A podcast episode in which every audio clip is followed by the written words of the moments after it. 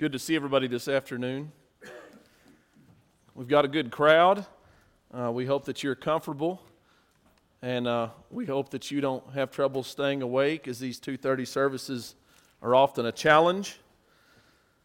Uh, we're going to be continuing today our series of studies on rightly dividing the Word of God, and so uh, we're actually at part four of that. Uh, there's been a group of us that have been getting together and studying some of this in more of a private setting. And so uh, a small portion of this will be some review for y'all. So uh, just be ready for that. But also during those studies, in our discussions, some questions often get asked. Uh, and so I thought it would be good to take maybe some of those questions that we talked about and uh, look at Scripture regarding some of those questions today uh, and just to give you uh, a heads up, we are going to do some review. Maybe that's tedious. It seems like it's only been about once a month, so maybe it's not quite as tedious. Uh, but I want to start every one of these studies with this first thought. Uh, and I know that we've done this over and over, but there's a reason for that because repetition is learning and repetition is memory. And I want everybody to remember this because it's so important. And just as Brother Franklin talked about, uh, how sometimes we in our spiritual life get in this rut where we think we're doing things pretty good, and someone like him challenges us to maybe look at ourselves and we go, maybe I'm not doing so good. I will tell you that even as an evangelist, where it's my job to study the Bible and study with other people, I get in a rut in my personal study. And I want to encourage you today that no matter what we talk about today, not to lose that. That there's a need for us every single day to spend time in God's Word and spend valuable time in God's Word. And I think there's a difference. And you say, well, any time in God's Word should be valuable. Well, it's not valuable to us if we don't have any understanding, okay? So sometimes that comes with time. We may have to read something 10 or 12 times. So is that valuable time? Absolutely. But if we're just going into God's Word with some preconceived idea, trying to prove some agenda, is that valuable time? No. If we're trying to find some uh, thing that we can take out of context to defeat some argument that we're in with somebody else, is that valuable time? No. Valuable time is when we go to God's Word and we're asking this question What is the truth? What's the truth? And so that's what these studies are designed to help us with is how do we get into God's word and find the truth? And again, the key is study. That's the key. You're not going to find truth by just simply reading a chapter every now and again, reading once a week, once a month. It takes more diligence than that, and that's really what the word study means is to have diligence. There's a sense of urgency, a hence, a, a, hence, a sense of haste. Effort has to be put forth. And that effort leads us to the uh, idea that's perpetuated here that Paul says is rightly dividing the word. That is, making a straight cut, being able to dissect God's word, to put it in its proper place and un- understand it correctly. And that's the goal. So, as we go through this, don't lose that. We ended our last study with the idea of context. Why is context so important? And I would say that context is the most important aspect of Bible study. So, let me give you an idea to illustrate this. Uh, it's somewhat of a simple minded idea. Uh, but I want to give you a phrase and then let's put it in its context. All of your friends are going to die. What would you conclude from that statement? Maybe I have something against your friends. Maybe they're going toward a, uh, some perilous situation where an accident might occur. There's a lot of things we could infer from that statement. But what if I put it in this context? All of your friends are going to die when they see the new ring that I bought you. Then we go, oh, he's making an analogy. It's a figurative statement. Context is important. On the one hand, you think I'm a serial killer. On the other one, you might think I'm a very good gift giver. So I'd rather you have the other mindset than the first. Context is important. Putting phrases and paragraphs and, in our case, verses within their context is important. We're not going to take time to go through all these again. What we're going to focus on today is this one right here. When was it written, Old Testament or New? And we're going to talk about the Old Testament today, and Uh, we're not going to necessarily talk about the, the vast differences between the old and new. We might do that at some other point. Uh, but today, we want to spend our time looking at the different uh, dispensations of history that we see in the Bible. Now, these dates are very estimated, very approximate dates, so uh, don't get hung up on the dates, they're just estimates. Going back from where we are sometime now after the cross in the Christian age, if you went back 4,000 approximate years from Christ to the beginning, God created the heavens and the earth.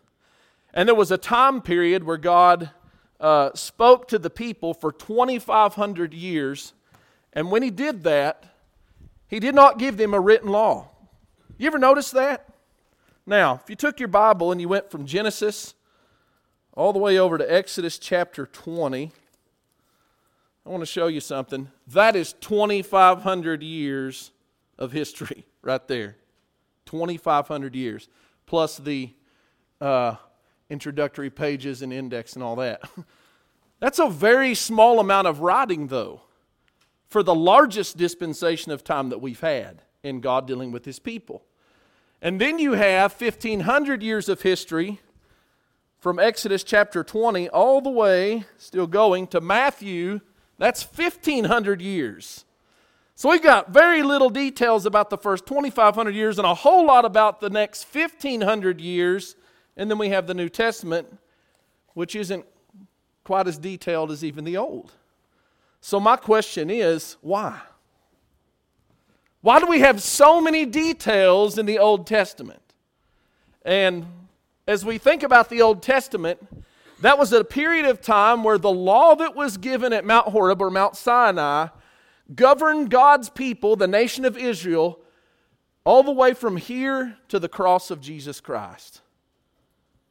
And so we say the Old Testament. And if you open your Bible and you look, it's divided in two sections, right? Old Testament and New Testament. But I want to challenge us today. We're going to get into some semantics uh, and I don't necessarily like semantics, but I think it's necessary for our understanding, especially when we start uh, talking about what was done away with and what exists uh, and things like that. Romans 15 4.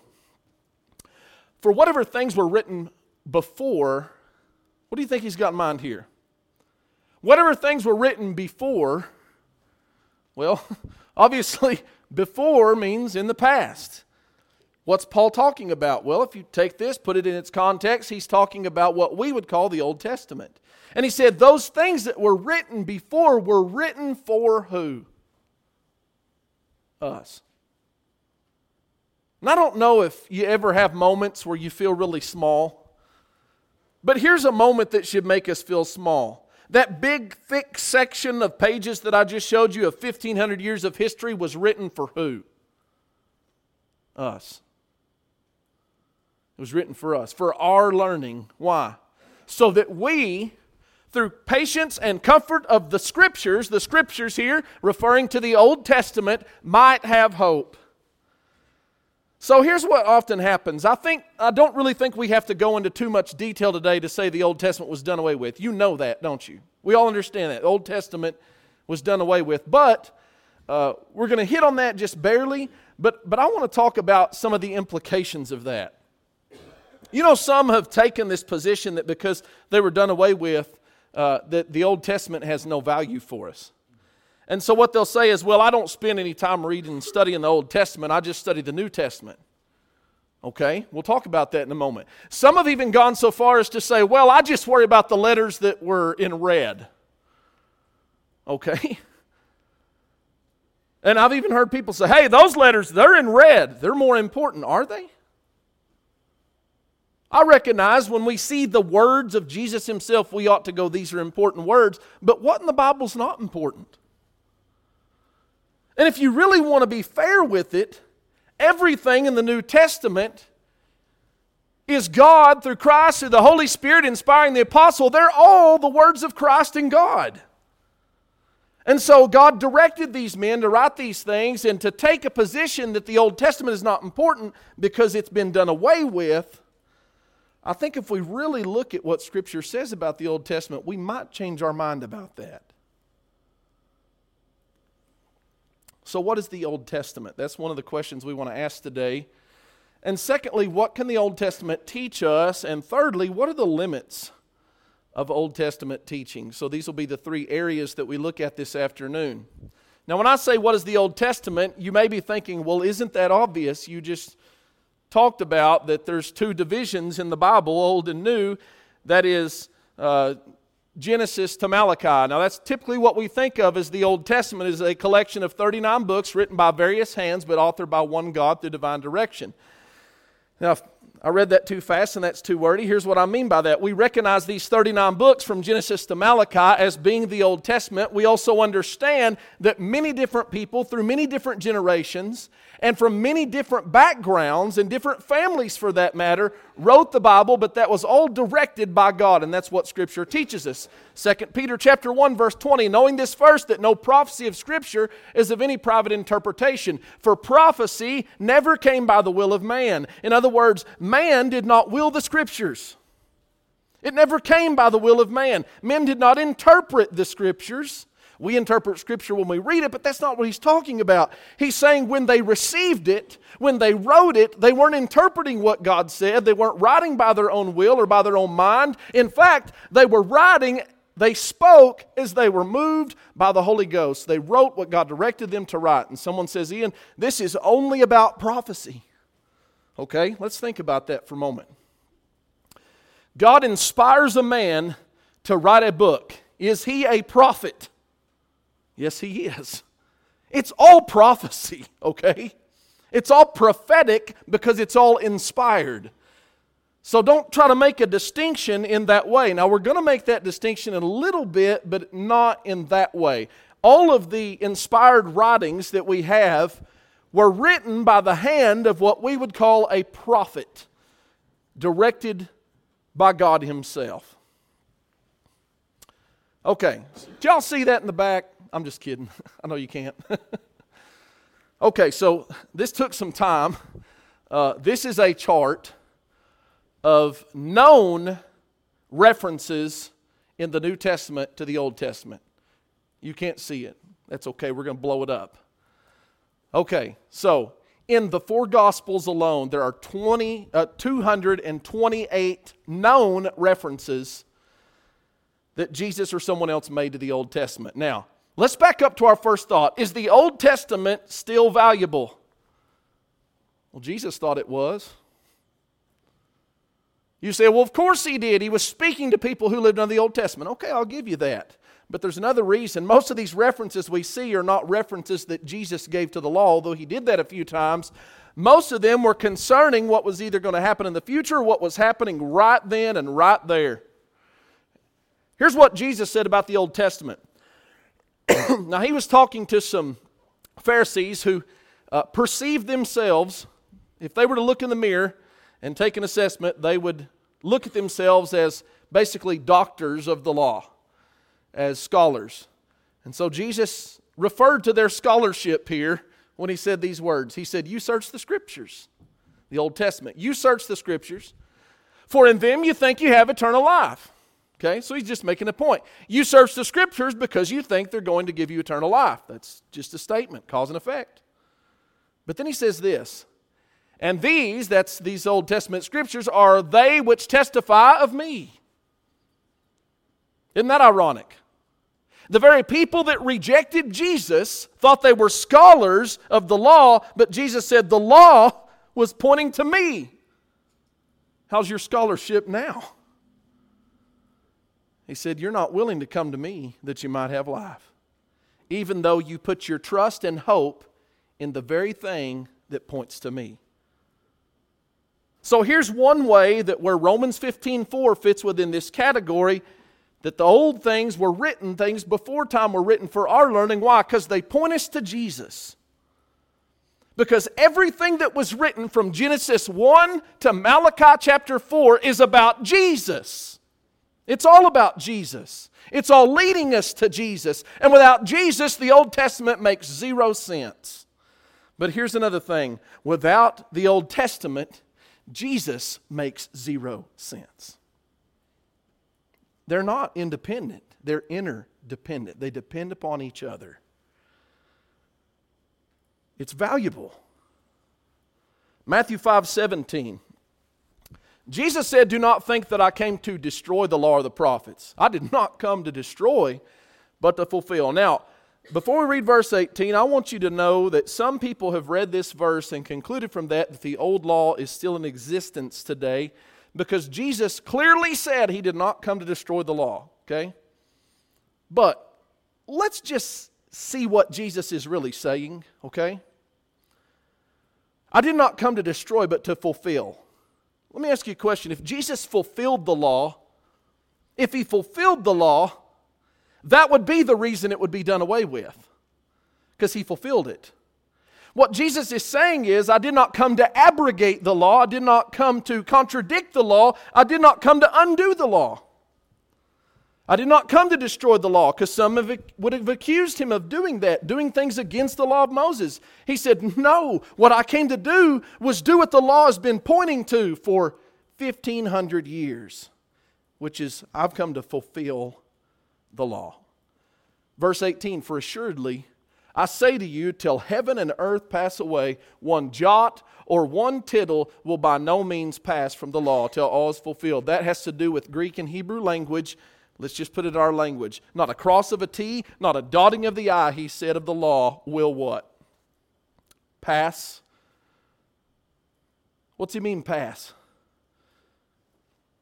It won't fail. Not one dot or cross of a T will fail. Listen, till all is fulfilled. So he set a timer. Another passage that's parallel to this says it's easier for heaven and earth to pass. Now, think about this for a moment. Because what some have looked at is they've said, well, he said until heaven and earth pass, that is what we read about in 2 Peter 3, when the elements melt with fervent heat, the law would never pass. That's not what he said. It's not at all what he said. He said, Nothing will pass from the law. In fact, heaven and earth would pass before the law pass until all be fulfilled. Now, when was that to come? Well, Jesus just said, I came to fulfill. Did he fail? Or did he fulfill? He fulfilled, didn't he?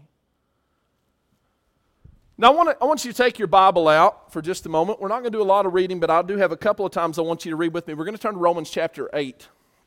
Romans chapter 8.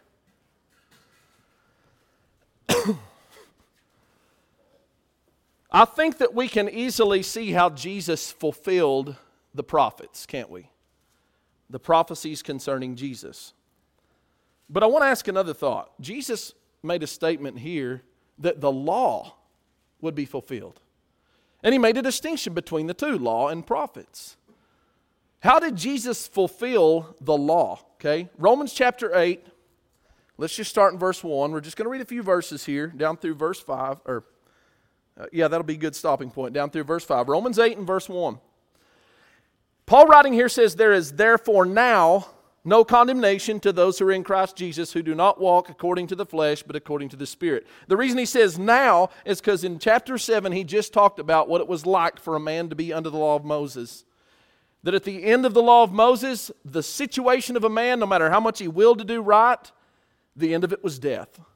And then he says this in verse 1 There's therefore now no condemnation the law brought condemnation, but he says now condemnation is not brought to those who are in Christ Jesus, who do not walk according to the flesh, but after the Spirit. For the law of the Spirit of life in Christ Jesus has made me free from the law of sin and death. Now listen to verse 3 and 4. Pay really close attention.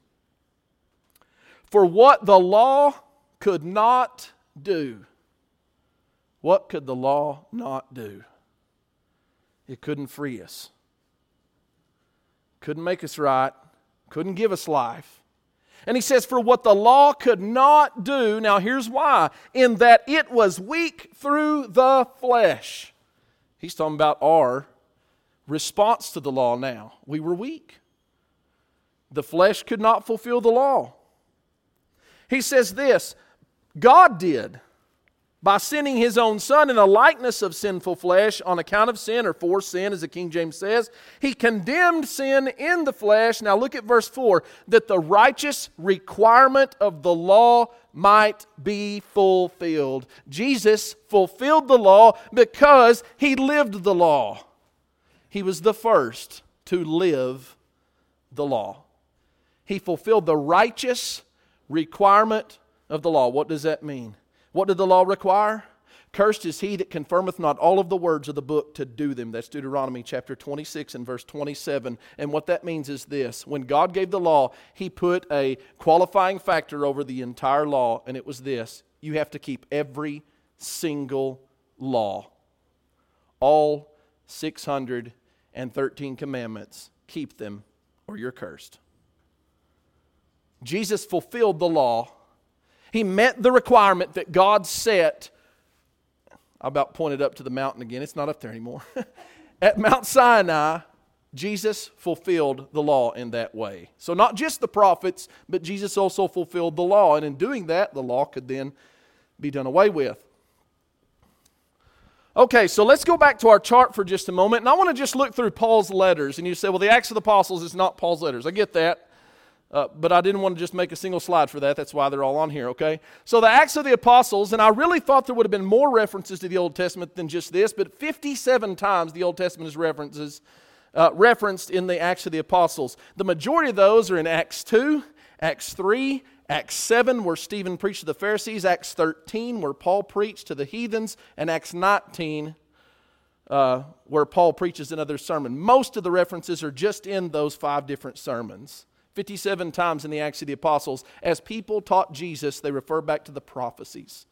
Okay? Then in Romans and also in Hebrews, you have a very heavy dose of Old Testament reference. And why is that? Because both of these letters had the same goal. You say, well, hold on a minute. They were written to completely different, different demographics. That's right, but they both had the same goal. And you know what that goal was? To point people away from the old law, which was done away with, and righteousness through the law and toward Jesus Christ. And so, in doing that, Paul takes the Old Testament and he pulls that in these books and he starts quoting those books to remind them of the nature of the old law, remind them of prophecies about Christ, remind them of how God's righteousness was to come about. Now, let me ask you a question Is the Old Testament important? Look at all these references. If the Old Testament is not important, why would they use them? And secondly, if we're not going to study the Old Testament, how do we expect to understand the New Testament? When there's so many references to the Old, what do we do? Just read over them? Just pass over them, not go back and look to see what it says? Just ignore them? Friends, we have to study the Old Testament to understand the New. And in particular, especially, we have to understand the Old Testament to understand the book of Revelation. 249 known references to the Old Testament in the book of Revelation. That's a lot. And I'll tell you, if you ever go and sit down and take a couple of years to study the book of Revelation, because that's really about what it takes to connect all the different lines that go together, it's a very, very very long study in depth to link up all these dots to help us understand what John was writing about in the book of Revelation. Now, I want to go back to Isaiah where we started our study in part one for a moment. Whom shall he teach knowledge? Whom will he make to understand the message? In the King James, this is translated doctrine, and it just means spoken message.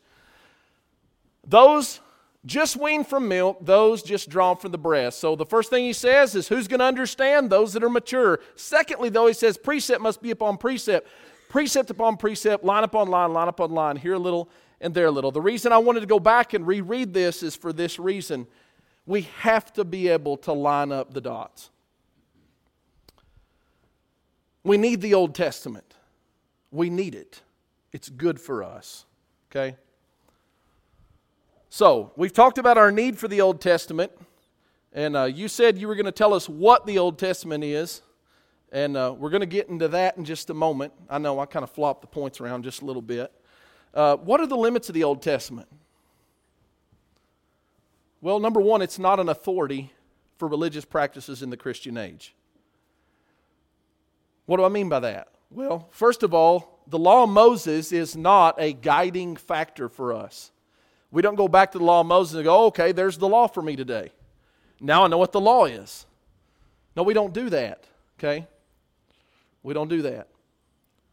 Secondly, though, we can't look at the practices that were under the old law and try to adopt those practices. What does that tell us? That all the way up to Jesus' death on the cross, everything before that is Old Testament practice. Okay? You say, well, Jesus taught a lot of things that were regarding the new law. That's true.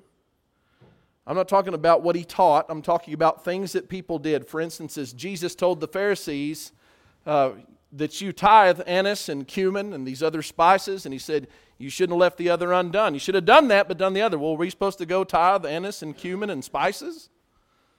No, he was talking to people who were under the law at that time. Their example, their practice is not our practice. There's other things we could look at, such as the thief on the cross. Jesus saved the thief on the cross before the gospel was ever preached, and people want to go back to the thief on the cross and say, I can be saved like the thief on the cross. No, you can't because he lived and died under the law of Moses. He never heard the gospel of Jesus. People say, well, he wasn't baptized. Well, you can't prove that, but even if you could, it wouldn't matter. Because while Jesus was on the earth, he said himself in Luke chapter 5 that the Son of Man hath power on earth to forgive sins. And what Jesus did during his ministry was still under the old law. We don't live under the old law, we live under the New Testament. Romans chapter 2 and verse 14. You know, really, uh, this, this should not shock us, okay? This should not shock us. Uh, and I want to take just a side moment. If you're still in Romans, I want to go to Romans chapter 3 for just a moment because I think this is an important distinction to make. Just because we're not under the law of Moses does not mean we aren't under any law. That's not what it means. We're still under law today. Romans chapter 3, and down, we're going to go all the way down to the bottom of the chapter. uh, Paul has been in this discussion. I guess you call it a discussion. They weren't responding, he was writing, but he's reasoning with them about certain things. And one of the things he reasoned with them about is where does salvation come from? Is salvation the result of God's goodness? Uh, I'm sorry, of man's goodness towards God or God's goodness toward man? And so he just outlines the gospel in uh, verses 23 through 26, talking about that we're justified through Jesus, we're redeemed through Jesus. Uh, he is our propitiation, as Brother Franklin uh, taught about a few weeks ago. Salvation's through Jesus. And so he concludes that, notice in verse 27, by saying, Where is boasting then? Does anybody have a right to boast? If salvation is God's goodness toward man and not my goodness towards God, who can boast of their salvation? No one can. He says it's excluded by what law? The law of works? No, by the law of faith.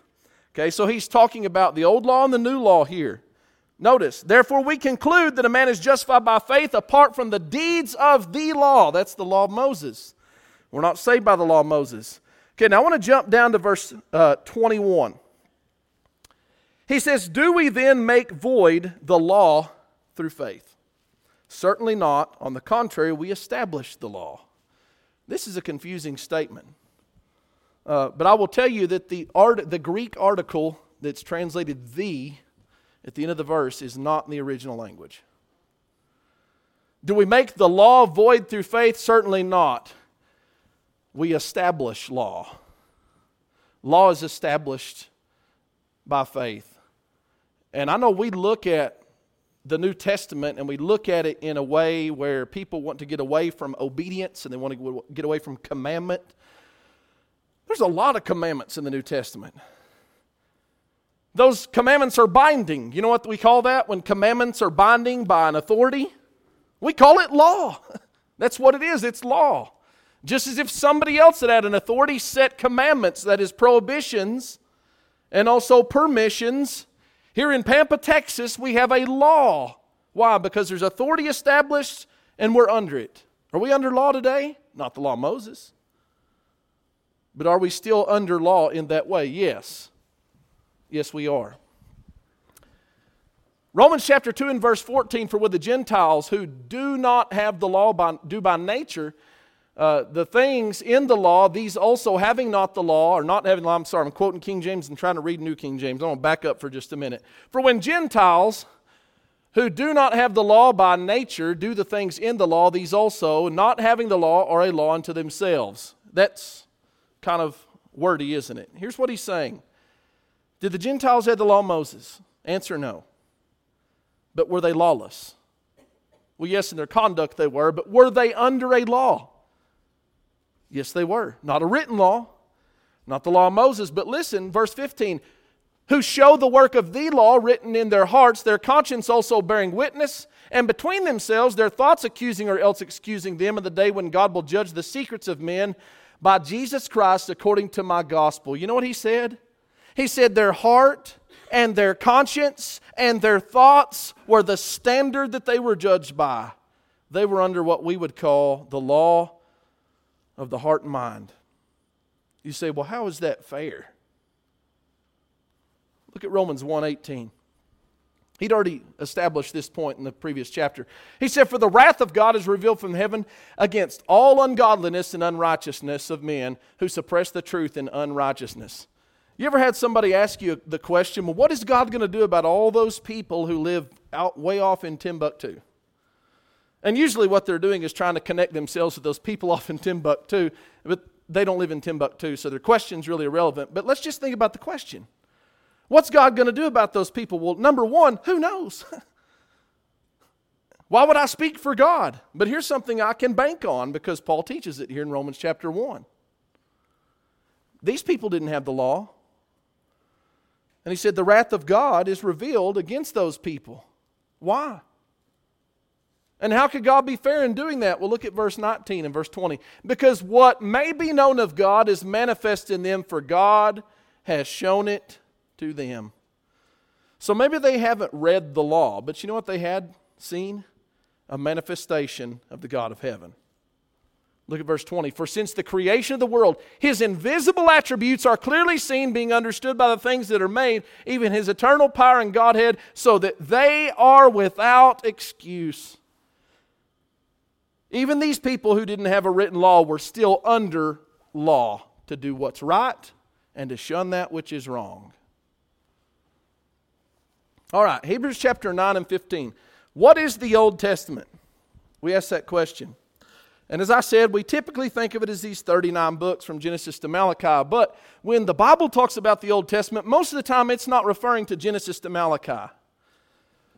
Hebrews chapter 9 and verse 15. As Paul was contrasting the Old Testament and the New Testament, he said this, and for this reason, that's talking of Jesus, he is the mediator of the new covenant by means of death for the redemption of the transgressions that were under the first covenant. So we can look at it this way old and new, first, New? First, Jesus is the testator of which covenant? The new one. We're under a new covenant. For where a testament is, there must also of necessity be the death of a testator. Now let's think about this. He says it's a necessity to have a testator to die for the testament. Who died for the first one? Can you think of that? Who died? Who was the testator of the first, the Old Testament? Listen what he says. For a testament is in force after men are dead, since it has no power at all while the testator lives. I just want you to hold on to that thought. We're going to come back to it in a moment. But I want you to be thinking about that. Who was the testator of the Old Testament? What death occurred to dedicate the Old Covenant? 2 Corinthians 3:14, but their minds were blinded. For until this day the same veil remains unlifted in the reading of the Old Testament. This is actually the only time I could find where the actual words Old and Testament were put together in the New Testament. And what's he talking about here? Genesis to Malachi? Look at the next verse. But even to this day, when Moses is read, what was he talking about when he said Old Testament? The law of Moses. Why? Because it was the actual testament, it was the actual covenant that God made with the people. You say, okay, I get why you said we're getting into semantics now. Okay, that's fine, but it's also important to understand the distinction. Because that's what was done away with. Moses' law was done away with, not Genesis to Malachi. You say, well, yes, it was. No, it wasn't. We already noted that 249 different prophecies were fulfilled in the book of Revelation that were written in the book of Daniel, the book of Isaiah, and the book of Ezekiel. They weren't all fulfilled when Jesus died. Nor were they all done away with, because prophecy wasn't done away with, it was fulfilled. But he's talking about something that was done away with the law and the authority of the law of Moses. That was what was done away with. And what I'm saying is, we can say the Old Testament was done away with, and we know what that means, right? That Moses' law was done away with. But sometimes we take these implications with us when we make that statement. And we need to be careful about that because not everything was done away with at the death of Jesus. Hebrews chapter 9, 18. So we ask the question who was the testator and who died? Hebrews 9, verse 18. Therefore, not even the first covenant was dedicated without blood, for when Moses had spoken every precept to all the people according to the law, he took the blood of calves and goats with water, scarlet wool, and hyssop, and sprinkled both the book itself and all the people. Some of you may be thinking, You tricked me. Well, no human died to dedicate the Old Testament. But he's making a connection here about blood and how blood dedicated the First Testament to teach them when the first ended and the second one started. When Jesus, the testator of the new will, died, that blood and that death made the new will a force of strength. Okay. Why are we looking at this again? Uh, just to show you that there was a distinction that Jesus made, as we already noted, between the law and the prophets. So, Old Testament, it contains a lot of different things. First of all, it contains uh, the first five books of the Bible, which are often known as the Pentateuch. You kids that are in school, y'all know what a pentagon is, right? A five sided shape. Penta, Pentateuch, five books. Pentateuch, five books. Often referred to as just the law. Now, it wasn't all law Moses, some of it was history. As we showed, a very large amount of history just between Genesis chapter 1 and Exodus chapter 20. But then from Exodus 20 on through those books, what you have is the law of Moses contained in Deuteronomy and Leviticus, and then also the book of Numbers, which shows us the wandering of the children through the wilderness.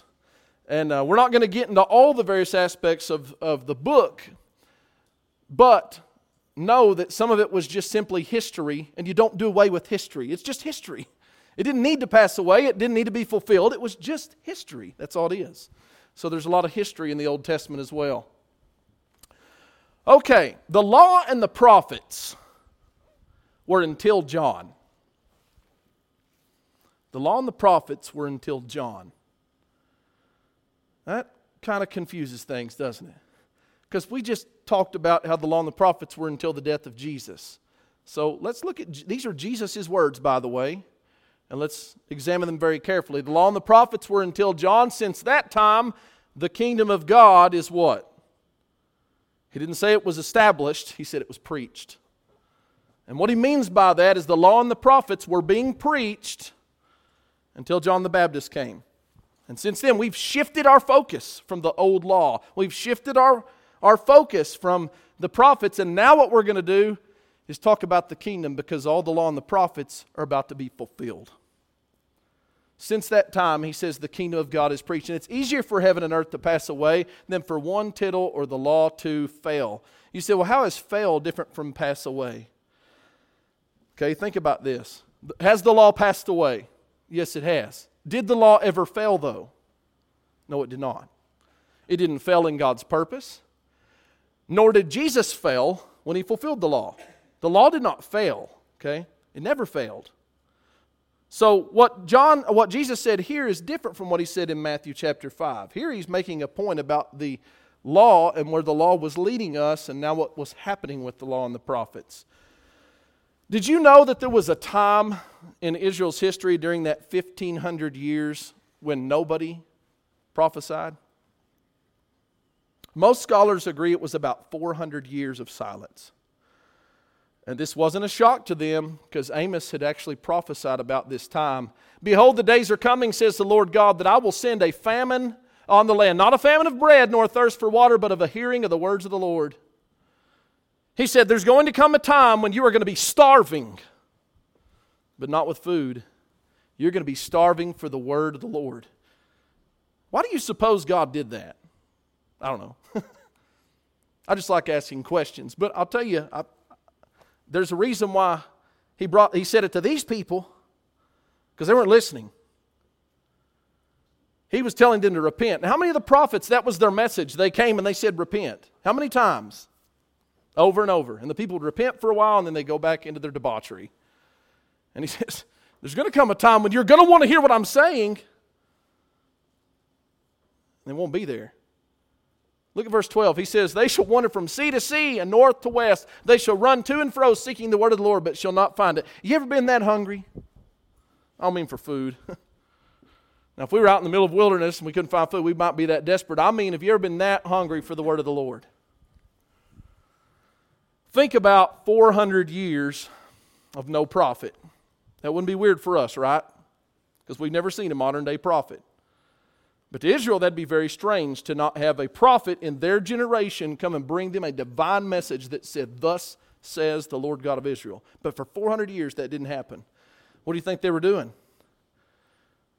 Well, Amos said they'd be scrambling about every direction that they could go, searching, trying to find the word of the Lord. And he says, You're not going to find it.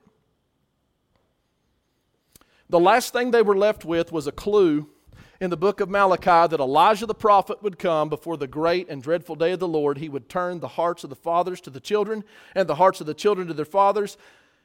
And he said, Lest I come and strike the earth with a curse. Now think about this 400 years of silence, and all of a sudden, here's Elijah. That's what they're looking for. And that didn't happen. you say, wait a minute, he said it's going to happen. Well, it didn't happen like they thought it was going to happen. Look at Luke chapter 1, 16. This is the angel, and he is speaking to Elizabeth and to Zechariah, her husband. And he's talking about John the Baptist. And he says, He will turn many of the children of Israel to the Lord their God. He will also go before him in the spirit and power of Elijah. Listen, then he quotes Malachi 4 to turn the hearts of the fathers to the children and the disobedient to the wisdom of the just to make a people prepared for the Lord. So it did poof. 400 years of no prophets, and then here shows this guy up wearing camel skin hair clothing. Be just as weird then as it was today. Nobody wore camel hair, okay? John looked like a weirdo. And he showed up out in the middle of the wilderness and he started preaching to the people, and everybody came to hear his message. You know why? Because they were starving. God starved the people for 400 years getting them ready for a time of being fed. You know what happened? They didn't want it. They didn't want the food.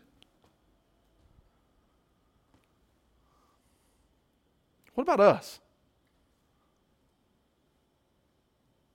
I'll tell you, there are times that I just stop, take a step back, and look at myself and go, You're starving. Not food, not physical food. Do we really want it? I want to end our study this afternoon with Luke chapter 9, and, and uh, we're not going to do a lot of detail. There's actually three different uh, accounts of this in the gospel. There's one in Matthew and also in Mark. I chose Luke for a specific reason because there's a couple of details in this that are not in the other two. Luke chapter 9, verse 28 through 35. And uh, you're going to recognize this. This is the uh, account of the Mount of Transfiguration, as it's often referred to. And I want to talk about the significance of this event in Jesus' life as it pertains to what we've talked about this afternoon. Uh, this wasn't just some random event where Jesus went up and showed them his glory. This has a very uh, impactful purpose. Luke chapter 9 and verse 28. Now it came to pass about eight days after these sayings that he took Peter, John, and James, I'm reading for the New King James, uh, and went up on the mountain to pray. And as he prayed, the appearance of his face was altered, and his robe became white and glistening. And behold, two men talked with him, who were Moses and Elijah, who appeared in glory and spoke of his decease, which he was about to accomplish at Jerusalem. So let's stop right there just for a moment. Let's soak this in. Uh, Jesus takes his inner circle, is what I will, will call James, John, and Peter, because how many times we see that happening? These three get taken away with Jesus. So Jesus takes them apart into a mountain. They're accustomed to this, they're no stranger to this type of behavior. And they get up on the mountain, and Jesus starts praying. Was that normal? Yes, it was normal. But then all of a sudden, uh, and I don't know if this is what it looked like. This is obviously a cartoon rendering or something of that nature. But all of a sudden, they look at Jesus, and he is shining brightly. And one account talks about it being uh, as white as white can be. Was that normal? No. But then, all of a sudden, Moses and Elijah show up and start talking with Jesus. But no, here's why I chose to read Luke it says that they appeared in glory. So here's these other two men, and they're not looking like people either. They're shining of some nature. And here's Peter, James, and John. You just think about them spectating this situation as it happening. Here's Jesus and the greatest prophet of Israel ever, and Moses the lawgiver, and they're just over here talking about Jesus' death. What would you be thinking at that moment? Well, let's continue our reading. Okay, we, we pick on Peter, okay? But, but I'm trying to get you to understand this was not normal. Verse 32 But Peter and those with him were heavy with sleep. And when they were fully awake, they saw his glory and the two men who stood with him. Then it happened, as they were parting from him, that Peter said to Jesus, Master, it is good for us to be here. And let us make three tabernacles one for you, one for Moses, and one for Elijah, not knowing what he had said. You know why Peter probably said this? Because Moses and Elijah, well, let's just call them this they were legends, okay? They were legends to these people. Now, it doesn't mean that they didn't believe they were real. They believed they were real, but these are just people you talk about. You know, we talk about Moses who, who died uh, you know, eons ago, millennia ago. We don't expect him to show up. If he did, we'd freak out. And that's kind of what Peter's doing here. He's like, okay, here's these shining legends that have showed up to talk with Jesus, and I guess they're great. Let's build him a tabernacle. He didn't understand what was going on, he didn't know what he was saying. But what was really happening here? A teachable moment. That's what was happening. Okay, let's read the rest of our reading. Verse 33 Then it happened, as they were parting from him, that Peter said to Jesus, Master, it's good for us to be here. And let us make three tabernacles one for you, one for Moses, one for Elijah, not knowing what he said. While he was saying this, a cloud came and overshadowed them, and they were fearful as they entered the cloud. And a voice came out of the cloud saying, This is my beloved Son, hear him. So, what's the significance here? The law was about to be done away with, the prophets were about to be fulfilled, and the greatest representatives of both of those parties showed up to talk with Jesus here on the mountain in a glorified state. The law and the prophets embodied in these two men. And Peter sees the law and the prophets embodied and says, Let's build tabernacles. And God brings a cloud on top of a mountain and speaks to them. Does that sound familiar? Can you think of some other time where a man of God went up on a mountain and a cloud came and God spoke out of the mountain? It was at Sinai. And what did God say to Peter? This is my son. Hear him. What's he mean? Moses had his time, Elijah had his time. This is my son. This is now. Hear him. Last passage.